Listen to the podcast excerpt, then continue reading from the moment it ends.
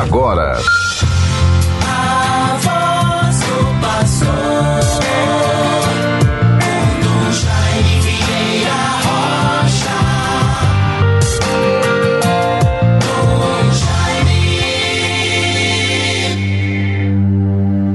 O Senhor é minha luz e minha salvação, a quem poderei eu temer? O Senhor é o baluarte de minha vida, perante quem tremerei? Meus opressores e inimigos são eles que vacilam e sucumbem. Salmo 26, versículos 1 e 2. Bons ouvintes todos, com a graça de Deus, muita esperança e paz, todos procuremos viver com entusiasmo, diligência, perseverança. Esta segunda-feira, 12 de junho de 2023.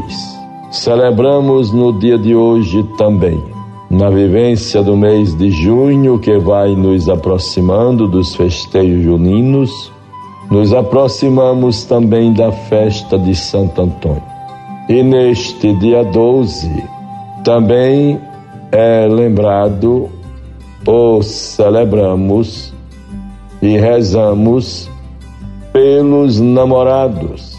É o dia dos namorados, dia 12 de junho, que precede, portanto, o dia de Santo Antônio amanhã. Aquele que é o intercessor pelos casamentos.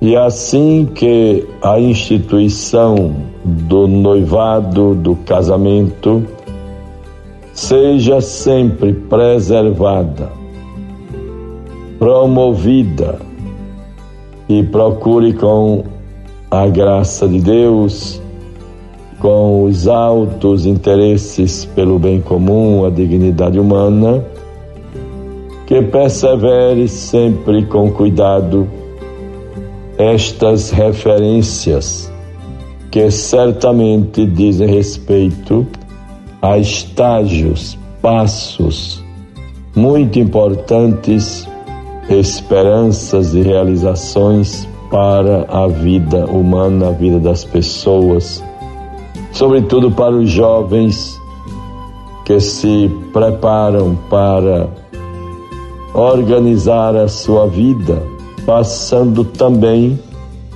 pelo olhar, pelo cuidado, pelo zelo com a instituição do matrimônio e da família. Bons ouvintes, neste final de semana que tivemos, bastante rico de celebrações, de encontros. Muito importante termos uma visão do caminhar da nossa igreja. Tivemos, com muita esperança, no sábado passado, grande momento celebrativo em Touros, uma das maiores crismas ali realizadas me congratulando com o padre William Lamarck e todos os colaboradores daquela paróquia do Bom Jesus dos Navegantes.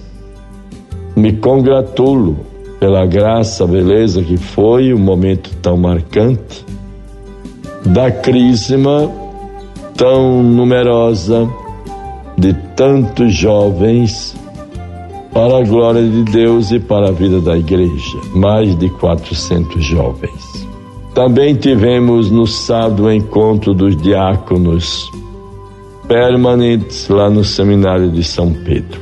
Tive a oportunidade de participar, render graças a Deus e me congratular com os nossos diáconos, pois Natal é uma das arquidioceses do Brasil onde se constata, quem sabe, o maior número de diáconos permanentes. Por tudo Deus seja louvado. Também tivemos no final de semana o Encontro Regional de Cultura e Educação, promovido na paróquia de Santo Afonso, Maria de Ligório, Mirassol, é sob a, a coordenação, a iniciativa do Padre Matias. recebemos para este encontro a visita do Dom Valdemir Ferreira, que é o bispo referencial para a Comissão de Educação e Cultura. Esteve aqui entre nós, eu o acolhi muito bem, veio para este encontro. E assim, bons ouvintes todos, vamos vivendo momentos marcantes, sobretudo de testemunho de vida. Neste domingo, ontem, tivemos a graça de lá na comunidade do Bom Pastor, às sete horas, celebrar a missa em ação de graças pelos doze anos de diaconato, o aniversário de ordenação diaconal do diácono Josemar.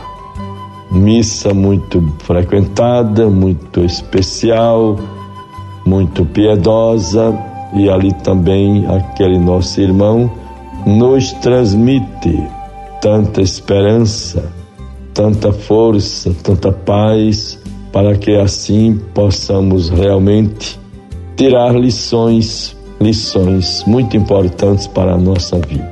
Há mais de 12 anos, sempre passando por aquele sofrimento, sem perder a esperança, sendo um testemunho de fé, de amor a Deus, de oração, de confiança. E se constitui, portanto, uma referência extraordinária do ponto de vista do que a confiança em Deus pode obter. Há 12 anos, passando por uma grave enfermidade, mantém-se sempre no seu ritmo, na sua cadeira de rodas, com sua ampola de oxigênio, sua esposa e filhos muito unidos a ele, enfim, é uma mensagem permanente do amor de Deus entre nós. Que o Espírito do Senhor fortaleça, anime e proteja o nosso diácono Josimar e todos aqueles que cuidam dele, não só sua família, sua esposa, né, dos anjos, como também seus filhos e os médicos que nos hospitais sempre dispensam todo cuidado muito especial para ele.